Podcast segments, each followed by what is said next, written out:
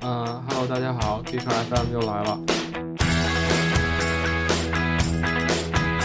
呃，这一期呢，我们呃想聊一聊关于汽车安全方面的话题。但是我们这个汽车安全并不是指的是汽车碰撞或者其他的一些安全，我们是想聊聊汽车网络信息的安全。呃，那今天呢，呃，来参参与我们节目录制的，呃，是除了我，还有来自那个硅谷的一位呃信息安全的专家啊，严威严博士，还有来自西安交通大学的胡文军，啊，他也是关于汽呃关于这个手机应用方面的专家，对吧？可以这么这么说吧？可以啊，然后那现在就请那个严博士还有那个呃胡文军给大家打个招呼。嗯，呃，大家好，呃，我叫严威，呃，是这个也是初创公司 Visual Thread 的一个创始人。那么今天呢，也很高兴，呃，那个 C 的邀请到这边，给大家分享一下关于汽车安全这方面的一些背景和现在的一些进展。那么就是说，由于今天我刚刚坐飞机呢，可能就是些有点倒时差，思维有点不是很利索，可能有些话比较迟钝，大家也能去理解一下。好，大家好，我是胡文军，然后，呃，现在是在西安交通大学，然后是研究生，然后之前也是，呃，主要方向就是呃移动安全这一块，主要就是安卓这一块，嗯，然后呢，这也是我第一次参加这种呃节目形式，所以 稍微有点不适应。对对对对，啊，其实其实没事儿啊，我们这个节目就是瞎聊一聊，嗯、因为那个两位都是这方面的专家了，所以那个我觉得一些问题回答起来也比较得心应手，所以那个，嗯、先不多说了啊，其实嗯、我们知道这个严严博士啊，是除了在美国硅谷，其实现在也应该算是在世界各地的这种安全大会或者是网络信息安全大会的论坛上，经常发表一些演讲。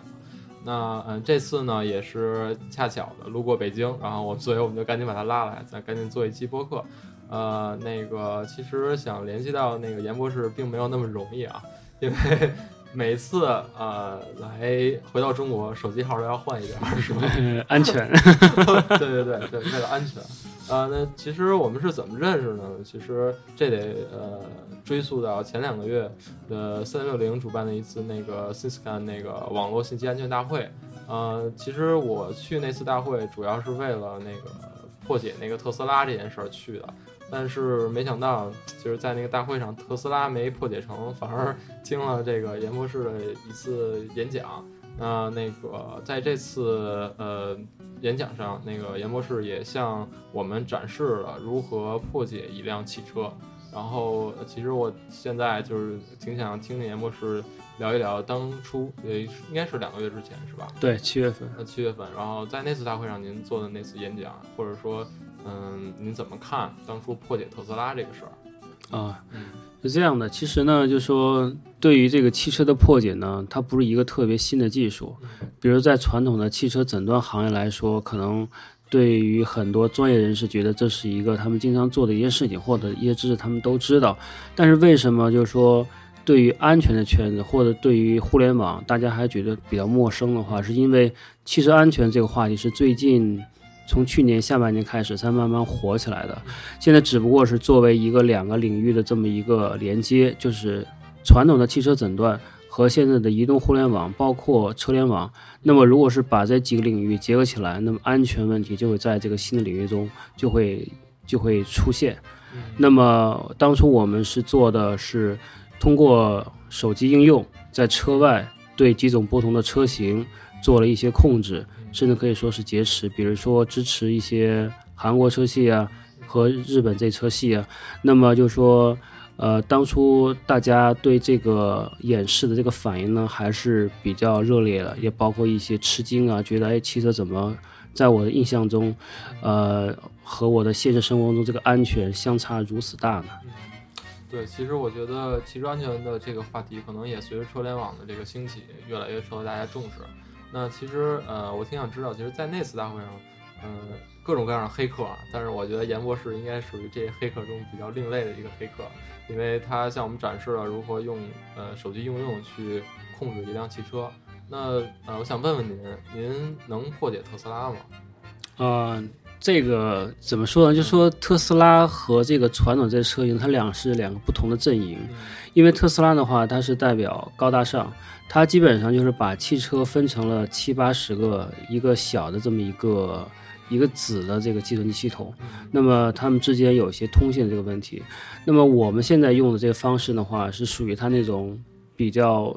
土鳖型的，就是那种 传统的这种车型，比如就现在通用啊、福特，就我们用的这个这个方式呢是有些不一样，但是呢，就是说其中有一些重叠，也可以来借用。呃，所以我能这么理解吗？就其实特斯拉这种车型跟现在目前市面上一些传统的就是燃油车车型其实不一样的，是吗？对，差别比较大。就是说主要在哪儿？呃，第一点从制造来说。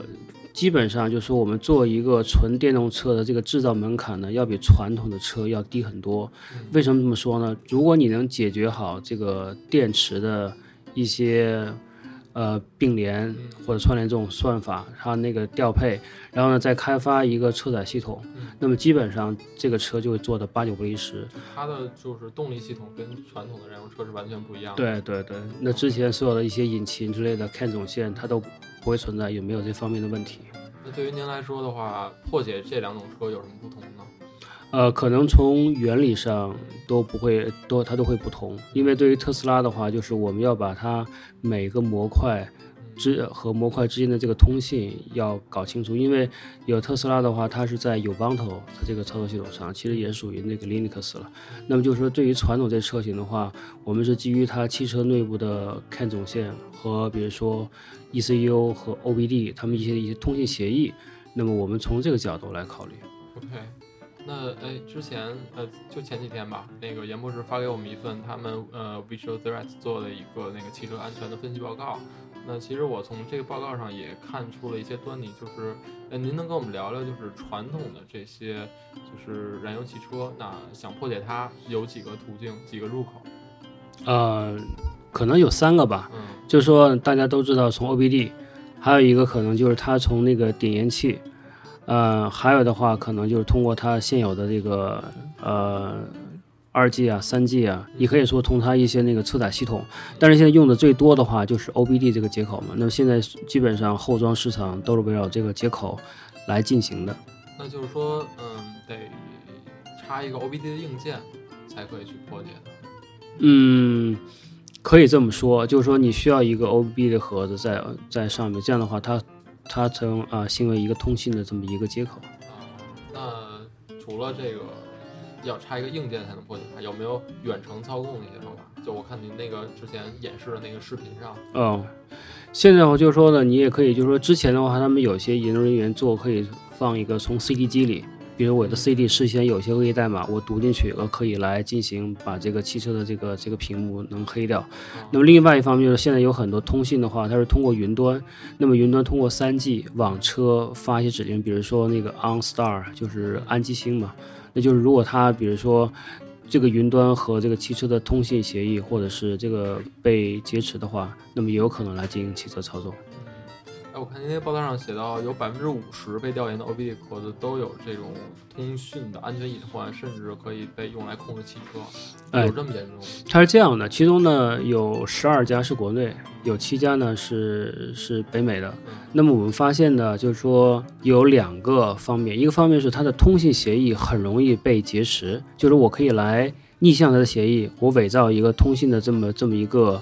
这个指令或者一个通信的这么一个绘画，把我的这个指令输进去，那么汽车就会进行去操纵。另外一方面的话，它可能就是说我根本就没有用自己的协议，用一个公共的协议，那么这样的话攻击的人都会小很多。那么至少有一半他们都有这方面的可能性，就是说可以会被黑客利用来进行对汽车的这个攻击。那么，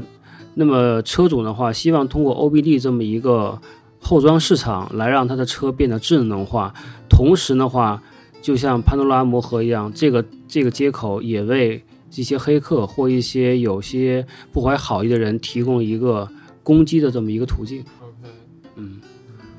那除了 OBD，就是刚才也聊到，就是说通过手机的应用也可以远程的去去操纵这个汽车。呃，但是你也需要一个这个类似 U B 的盒子，哦它来进行一个，比如说呃往里传输的这么一个中介。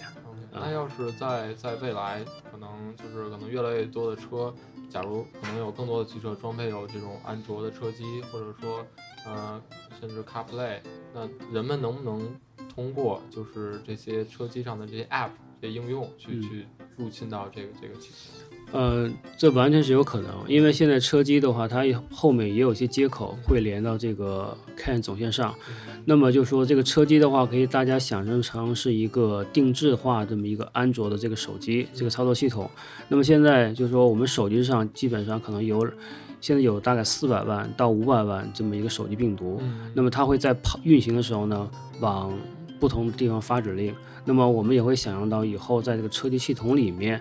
有很多的这么一个汽车应用被应用呢，被用户装到这个系统中去，他们也会在运行的时候，在用户不知情的情况下，做一些跟汽车有关的一些一些通信，不排除往里也输一些恶意指令。OK，就是那其实我想象，其实侵入一辆汽车就像黑一个电脑，其实差不太多。对，可以这么讲。啊，那其实我挺想听听那个胡文军说是在这方面，就是在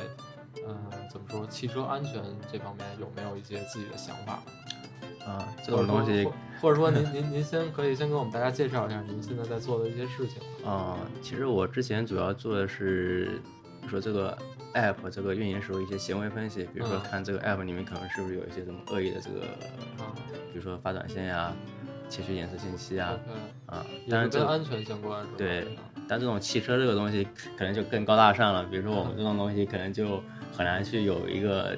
真实的一个汽车，或者说给我们让我们来分析。啊，但是这种东西的话，可能对这种汽车应用的话，可能还是呃跟这种东西，可能就是说跟这个平台可能就相关性就，比如说你没有这个汽车的话，应用的话也是这种行为分析这种思路应该还是一样的。比如说我们可以去，呃，因为我们之前是做沙盒，我们也可以去做监控这个行为，或者是在这个汽车这个呃平台里面。做一些这个监控，这个看有没有一些，比如说在用户不知情的情况下，做一些是这个隐私窃取的东西啊，或者说发一些什么指令呀、什么之类的，这个应该是思路上面应该还是相通相通的。对。其实，呃，之前那个严博士跟我聊过，其实这个车，呃，它的入侵这个车可能最主要的途径就是通过那个看总线，可以这么理解对，啊。那其实您可以就是给我们大家就是简单的普及一下这个车的看总线到底是做什么的，或者说，呃，它跟这个 OBD 接口有什么一些关联？它这个看总线的话是应该是上个世纪八十年代，这么一说已经非常古老了。实际上就是三四十年前，就说汽车厂商制定了这么一个通信的这么一个框架。那么就说为什么叫总线呢？是因为就是大家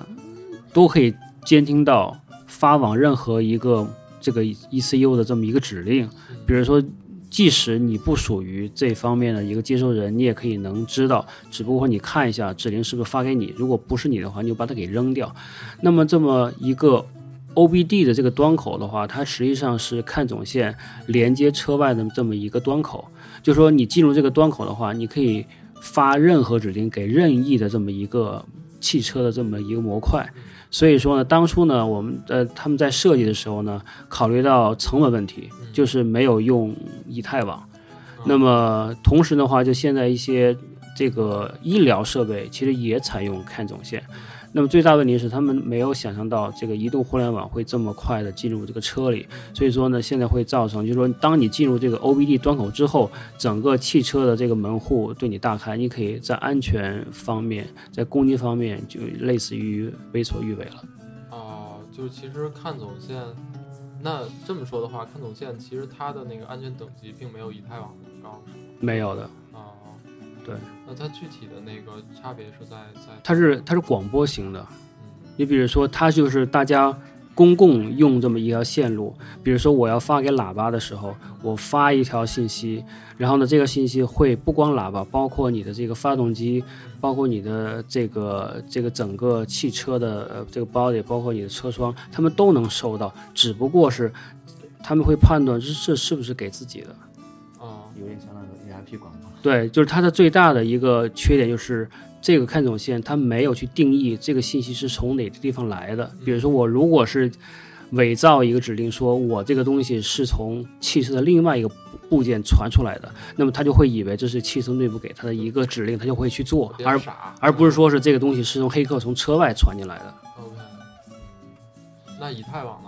以太网的话，可能就是大家学计算机，呃，学计呃计算机网络，可能有不同的这个这个协议了。就它会有一些目目标地址和这个这个这个呃那个原地址、目的地址，大家可以来判断。所以特斯拉可能更像一台电脑。对，特斯拉它是一个非常像电脑，它没有里面的这些看总线，它就是一些不同的计算机模块通过呃这个通信协议给连接在一起。那么大家可能就是发一个漏洞，就跟可能举例子，就跟你找 Linux 的漏洞也差不多，这就是更趋向于一个非常传统的这么一个安全领域。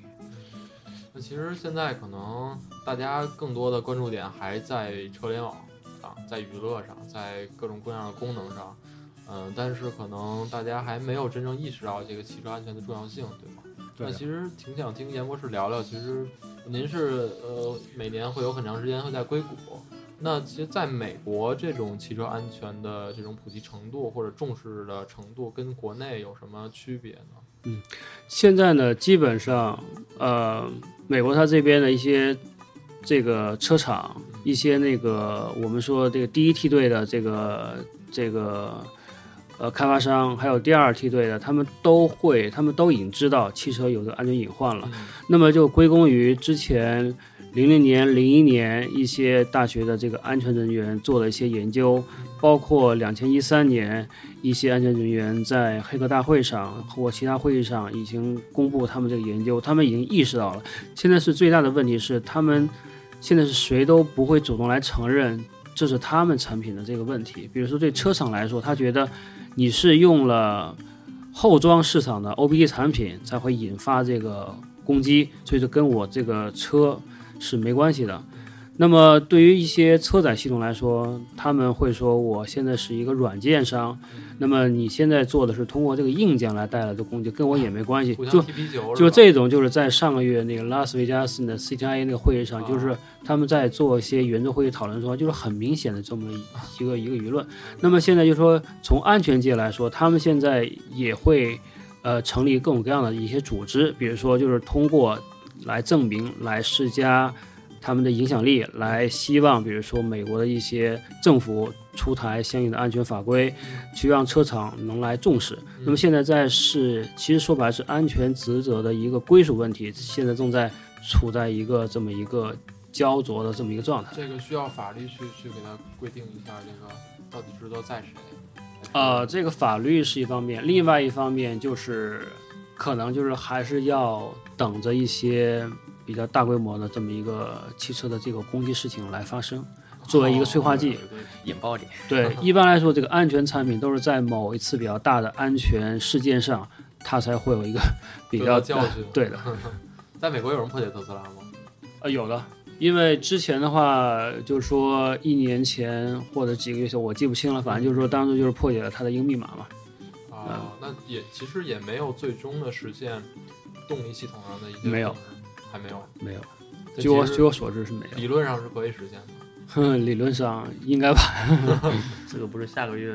查看上不是有什么特斯拉破解吗？几个棒、几对几棒拉的东西。嗯，这次 ISC 也有汽车破解的，但是好像不是特斯拉。嗯，哎，其实您说到这个 CTIA，其实挺想听您多聊聊这个大会的一些关于跟车有关的一些内容，嗯，看到的一些。对，因为 CDI 会它是一个比较综合的会议，它包括了一些那个呃移动传统移动，包括了一些比如说一些手机的配件方面的。但是呢，对于车联网的话，至少有三个圆桌会议，那么可能有加起来有十四五位这个嘉宾吧，那么至少有一半以上的都提到汽车安全，就说这个问题就是两两个词，一个是 security，一个是 safety。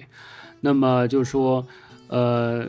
同时也说了，就是之后大概有百分之六十到七十的新车会装有四 G 的一个通信模块。那么人们的话就是主动也会等一年，专门等一个智能车出来。那么现在他们是都认识到安全是一个非常重要的这么这么一个话题，觉得这个汽车被劫被劫持是他们不能去忍受的。OK，那那目前我觉得，就像最近一些新闻就出来，就说呢，就说，呃，有一个动向，就是最近是福特，嗯，他呢表示自己基本上放弃自己的应用商店的开发，因为他们之之前推出了一个叫 App Link 吧，Link，嗯。对他们现在就说觉得把 App Link 的话，就觉得是宁宁可更依赖于这个苹果或者是安卓的这么一个、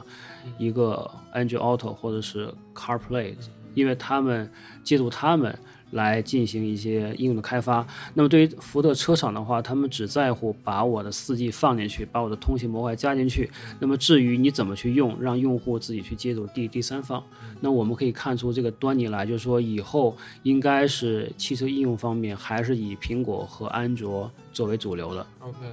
那其实对于您刚才也说了安全方面，呃，就是如果从车辆安全方面来说，车厂包括一些呃，不管是后装还是别的一些公司来说，都有自己的责任和义务。那这个事儿怎么解决呢？到最后，呃永远是有这个安全漏洞在。呃，一个的话就是我刚才说，就是说实际的安全发生，最后归呃这个归于比如说是哪方面的这个问题。嗯另外一方面就是需要就是说呃从车主的这个角度，或者是从用户的这个角度来来去来去什么来去推动这个事情。嗯那么还有一点就是，不管这个怎么样，但是这个安全问题它就实在是发生，不管是谁的责任，这个安全产品也是一样要按按这个步骤、按计划要出来的。那现在来看，好像很少有公司在做这方面的产品。呃，据我所知，就是说目前是比较少，但是有越来越多的公司把它放在一个日程上去。比如说，我们两个月前我们做的那个汽车演示之后，我们会我们回到硅谷做了做一些呃见面的这么一个研讨啊，就是说在比较短的这个时间，我们就发现。有大的公司，也有小的公司，他们都会对他们都对这个安全有很多的这个兴趣，因为他们现在认为车联网是一个必然要发生的一个趋势，他们要把现现有的产品和技术往那方向靠，但是他们苦于呢没有相关的技术积累，他们在积极的寻找这方面的一个合作伙伴。嗯那么我感觉就是说，相对于这个传统的这个移动安全市场的话，车联网这个安全是一个发展非常快，是一个新兴的一个市场。OK，哎，就是我还挺好奇，就是您是怎么就什么时候开始意识到要做这个汽车安全方面的？就是或者说您在 Visual Threat 之前是在做哪些事情？呃，做汽车安全这方面，我们应该是在今年二月份，啊，呃，就已经呃开始做这方面的这个研究了。主要其实也是看了，就是说一三年下半年有关汽车安全的这么这么一个这个研研这个研究的成果。但同时我们会想到，就是说，因为手机它是一个移动的这个媒体，它进入了一个新领域，这个手机上一些威胁就会进入这个领域。所以说我们在做研究的时候，呃，五月份的时候，腾讯就推出了这个录宝盒子。对，对然后七月份，苹果和安卓已经确定他们要推出这么开发接口，然后之后大家会看到国内一些互联网的巨头就纷纷表态，不不是造车就是造车载系统，要不就是做别的，就说这个发展是非常快，因为他们已经得到了明确的信号，说美国这边已经确认了，他们现在基本上一颗心就放来了，准备大张旗鼓开始做。但是呢，从这个连连接协议来说，应该是自己的这套东西。就跟之前我们用我们下载软件是不不会不会是从谷歌，不会是从呃苹果，我们会从国内的很多第三方，比如豌豆荚呀之类的，对对。中国肯定会有自己一套这个东西。哎，其实呃，那个胡文军，那个你能聊聊，就是如果从手机应用这个角度来看的话，怎么黑一辆车？呃就是其实从技其实术方面其实之前因为之前让我其实跟他一起看过那个，当路宝盒子推出的时候，其实分析过路宝盒子，但是当时的时候，当然他那个跟汽车那个 OBD 通信那一块还是个空的，嗯但后来好像是现在一件事情，但其实这一块的话，可能就是说，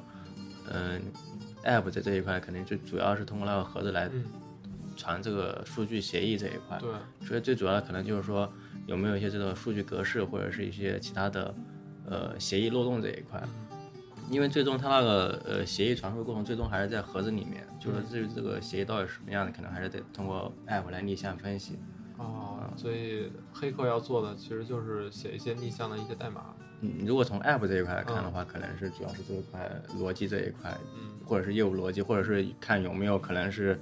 这个控制命令可不可可不可能有一些解析的问题，看有没有啊，这一块的问题啊。哎，那咱们在就是嗯评定或评测一款 App 它是否是安全的，嗯，那咱们是从几方面来考虑这个事儿？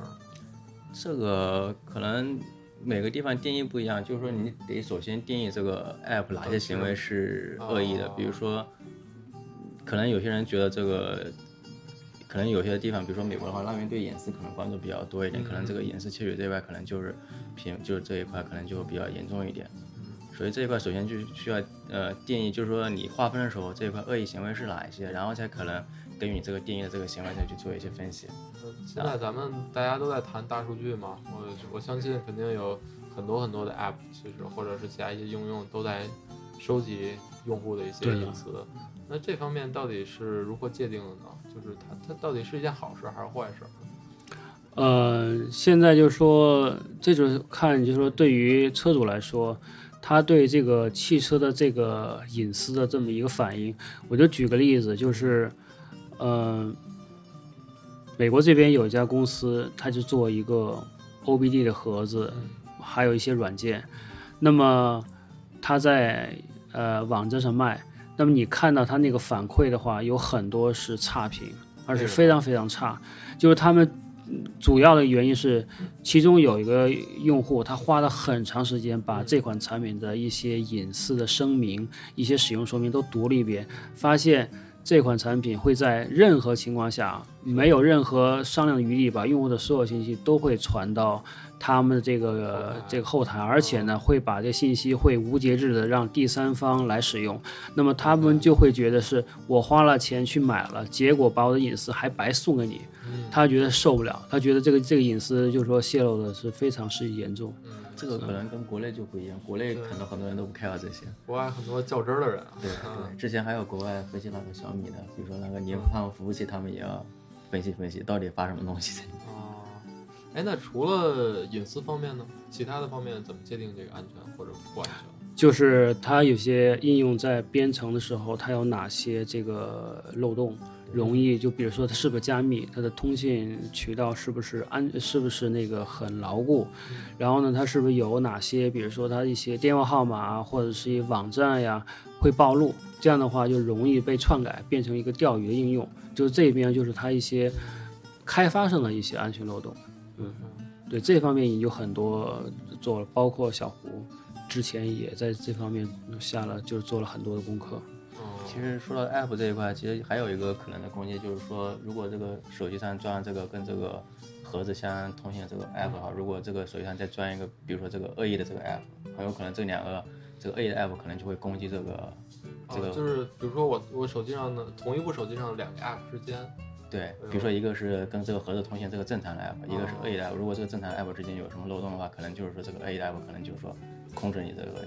汽车，或者是发一些什么控制命令，这些都应该都有可能。哦，类似于这种远程命令控制这种，听起来非常危险。嗯对，那个刚才谢的你也提到这个大数据，就是说我想也展开说一下。嗯那么现在这个汽车其实会产生很多的这个数据，它平均每一天最高可能会产生一百兆的，数据甚至会产生上 G 的数据，都在汽车内部它流动。哦，那么之前的话，这些数据是属于它那种是稍纵即逝的，你没有办法去留住。那么现在就是人们就需要把这些数据读出来，能让汽车变得很智能，根据汽车状态做一些相应的智能上的一些一些行为。那么它就需要把这些汽车的数据传到这个云端。那么有一个障碍是现在。汽车里面，比如比如说三 G、四 G，它的收费是很贵，我不可能去传这么多数据，那么它就需要有一个把数据来进行处理、缩小，然后再上传到这么一个云端。那云端再收集起来，可能会做一些分类，这样的话会知道，哎，哪些汽车可能有问题，或者哪哪些什么地区有问题。这其实它是一个汽车的这个大数据如何整合到我们现在的这个这个云的这么大数据之内。所以这个过程中其实就会有一些问题。对的，嗯，那现在就是那个我们看到就是一些那个，比如说一些 OBD 产品，它不仅仅能够收集你的资料，它还能帮帮你写入，就是你可以通过手机控制你的车开门儿、对啊。点火。对，这这就是我刚刚说的，就是至少百分之五十，呃，就是说它里面就包括有几款这样的，它自己远程控制，它它里面它的一些这个代代码函数名字，然后字符串，然后开门，就它这些很明文，根本就没有去加密。你就去逆向完之后，你可以把它这个代码拿出来，然后再重新写写，再再打包，你可以去变成一个这攻击的这个这个软件。啊，哎，之前您演示的那个就是您那个自己开发的一个。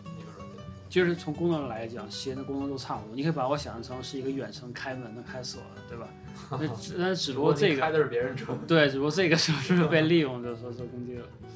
哎，其实严博士那个挺想听听您聊聊，就是说国内的这些车联网，目前的一些车联网产品跟美国那边的产品有一些什么差距，嗯或，者有什么区别？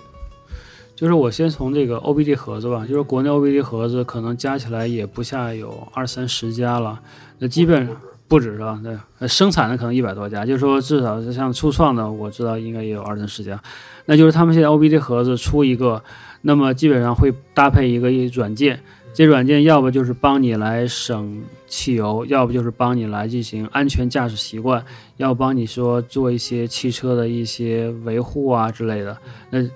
就以此是类推了。那么就是呃，美国这边的话，当然是也有了，但是数量是远远比较少，因为据我所知，可能我知道的只有四到五家。那么可能他们那个 OBD 盒子都可能都是请国内来代工的，啊那么这个是一个这个领域，那么还有一些的这个领域的话，他会把一些这些服务呢做成做成一个平台，嗯。那么它就会提供一个开发的 API 这个接口，让很多开发者来使用他们一些数据。这个数据的话，它可能是从车里取出来一些数据，它可能是一些假的放在这个云端，让用户来开发。最后呢，比如说放在用户的车里的话，那是真正的这个数据。那么可能又会跟一些广告商来合作，可能跟一些你的这个 GPS 定位来合作。嗯那这样的话，它就比如说就会有一个感觉说，如果你有一辆车嗯，那么你用我的这个产品的话，我车和车之间我可以进行去去通信了。那可能会比你的 OBD 盒子可能更进了一步，因为你的 OBD 的话，可能就是我的一辆人，我的人和一辆车来来通信，可能后者的话就是车和车进行来通信。那么同时呢，它会来取一些更多的一些汽车的这这么这么一个数据，然后呢来打造他们一个所谓的这么一个汽车的数据平台。在安全方面会有很大的影响。安全方面来说的话，基本上，呃，两地，呃，差别不大，嗯甚至我看到就是说，可能，呃，美国、加拿大他们开发的应用，它这些这安全这个这个程度，可能还没有国内它做得好。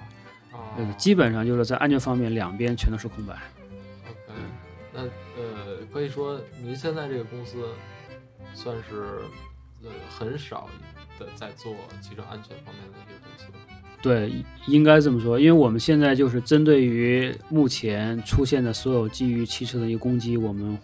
我们呃做了一个防火墙。那这个防火墙的话，就可以根据不同的这个车型来动态了来配置它的这么一个一个保护的一个特征库。嗯那么一旦我们我们发现有相应的一些指令的话，我们通过报警的形式传送给用户的这手机上。我们同时现在也在开发一个安全驾驶，比如说呃，就是说如果发现你的车在开车呃在在在驾驶呃超过多少公里每小时的话，嗯我们就会来监控你在开车的时候是不是同时来用过多的一些手机操作，比如说看微信啊、发短信啊。那么这个情况的话，我们要不就采取这种报警的措施，要不然就是我们以这种打分的这个方式。就是从驾驶安全对方面来对对对，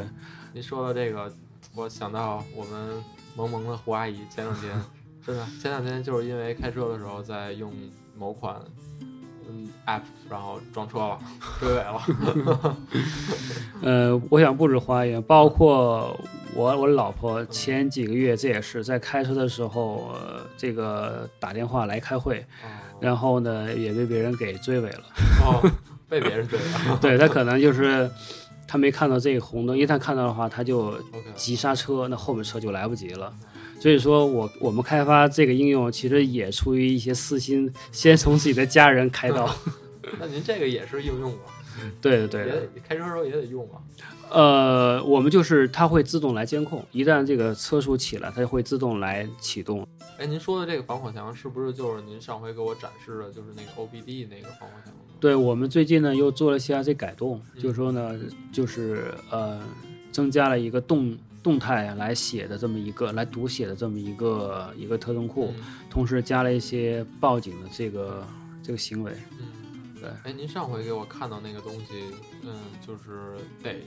从 OBD 接口再接一个您的这个防火墙，然后另一头再接 OBD 的。呃，有两种，一种是我们做一个桥接公母口，或者是我们直接做一个这个 OBD 的盒子，都我们甚至都可以做到这个 OBD 的后面去，直接跟那个车厂，就是跟车厂合作。对对对对。等于是在车里提前装一个这个对防火墙。对那么现在呢，可能就是说车厂间也是在想这方面这么一些途径，怎么来阻断从车外到车里的这么一些攻击。哦，哎，其实说到这儿，我挺想聊聊，就是其实您这个公司算是在美国，在硅谷算是唯一一个在做这方面的。呃，对于车辆网安全来说，据我所知，应该应该不是唯一的话，应该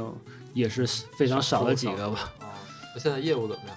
就说我就是我们刚才说的说，自从就说我们两个月前做个演示的话，我们接触下来的话，呃，有好几个这个公司他们是主动找到我们，就是说希望这方面有些合作，因为他们就是说实在是缺少就是汽车这方面的一些积累。但同同时呢，把安全和汽车结合在一起的话，是一个非常新的这个领域，嗯，那就是知道人就会就更少了。以后三六零会不会做？三六零从目前这两个展会，呃嗯。就是 就是非常高调的显示这个汽车攻击的来说，他们应该是有这方面的这个意图。哎，那您那个，您您您想过，就之后从您不管是您的公司的业务层面，或者您本人的这个呃理念来说，怎么防护就是这个汽车攻击？呃，应该有几个不同点，就第一个点的话，就是你的 OBD 这个口要保护好；嗯第二点的话，可能要从这个车的这么一个车载系统要做好。那么第三点的话，就是会从这个汽车应用，我们做一个安全上的这个审计，符合了标安全标准了，才能提交到相关的这个汽车应用商店。那么还有一点就是说，一种的话就是我们要把这个汽车的这个数据和这个用户在汽车里使用手机的这个数据都结合起来。那这样的话，我们就会给一些中低档的这么一个汽车提供一个很智能这个功能。比如说，用户只需要安装一个软件，那么用非常少的用非常少的钱，比如说买一个 OBD 的这个产品，就会让它的汽车变得很智能化。比如说，在外面下雨的时候，我的这个车窗如果没有开，我能自动去提示。如如果我的车或者碰了会碰撞或者被拖走，有些这提示。那么如果是我的车，就是说通过被 OBD 口，比如说像之前被开车门之类的，也会有提示。那这样的话，就会看车主在什么地方，这个车的状态，我们通过综合起来，那么才能提供这种服务。其实我们我们之前也聊聊过很多 OBD 的话题，但是就是大家公认的一点就是 OBD 并没有抓住消费者的一个痛点。那可能是不是从您的角度来讲，这个痛点就是安全？对，因为就是就是以后就虽然我不是很很趋向于 OBD 会在几年之内消失，因为至少从美国这边从美国法令制定来说都非常非常慢，但是呢，就是说即使有有东西能替代 OBD 的话，但是肯定也有一个协议是汽车和外外部，只要有通信存在，汽车要变智能，这个安全肯定是是必不可少的。那我们现在做安全的这个解决方案的话，并不是说是完全依赖于 OBD，只是说我们把这个我们把这个解决方案现在是目前挂在 OBD 上，那么以后就说也可以通过其他这个通信接口也可以移植上去。OK，嗯、好吧，那我们也聊了很多了，然后，呃，我们也感谢那个严博士今天从美国下飞飞到中国下飞机，直接就来到我们那个 Geek Car 的新家，我们的小四合院，然后跟我们大家来聊一聊关于汽车信息安全的话题。然后最后呢，其实我想那个用让严博士用一句一两句话吧，来呃总结一下，就是这个汽车安全方面的一些一些他自己的想法，或者说他对未来的一些看法。啊，嗯，我大概这个总结就是，呃，汽车的发展，包括这个汽车安全需求的这么一个发展，比我们想象的都要快。可能我们在 PC 上用了十年的时间，我们打造了一个安全的解决方案，在手机上我们用三年，可能我们在汽车上只需要用一年，就会走出这个呃，就走完了这么这么一个路程。嗯嗯，胡文军，你你有有什么对于这方面想说的一些？嗯，应用这一块的话，我觉得可能我觉得之前因为说那个福特不敢去，不再去做那个应用生产，我觉得可能有个考虑也是说自己没有办法去做这个安全审计这一块。就是如果自己产呃市场上面有这种不安全这个 app 的话，可能会给这个消费者可能会对自己造成不利的影响。所以说这个 app 安全这一块，其实说在这个汽车这一块，其实也是一个，因为也是一个攻击的入口点嘛，所以这一块可能也是后面发展的话，也可能是需要有一个比较重需要重视的一个地方。嗯，好，那谢谢两位。那我估计我们这个节目播出的时候，严博士已经结束了那个在互联网安全大会上的演讲。那其实后续的报告也后续的报道也希望大家嗯、及时关注我们的 Big Car。然后关于如果想大家想了多了解一些严博士之前在做的一些什么事情，然后包括我们之前对汽车安全的报道，也请大家登录我们 Big Car 的网站。那今天就谢谢两位来光临 Big Car FM，然后我们就这样，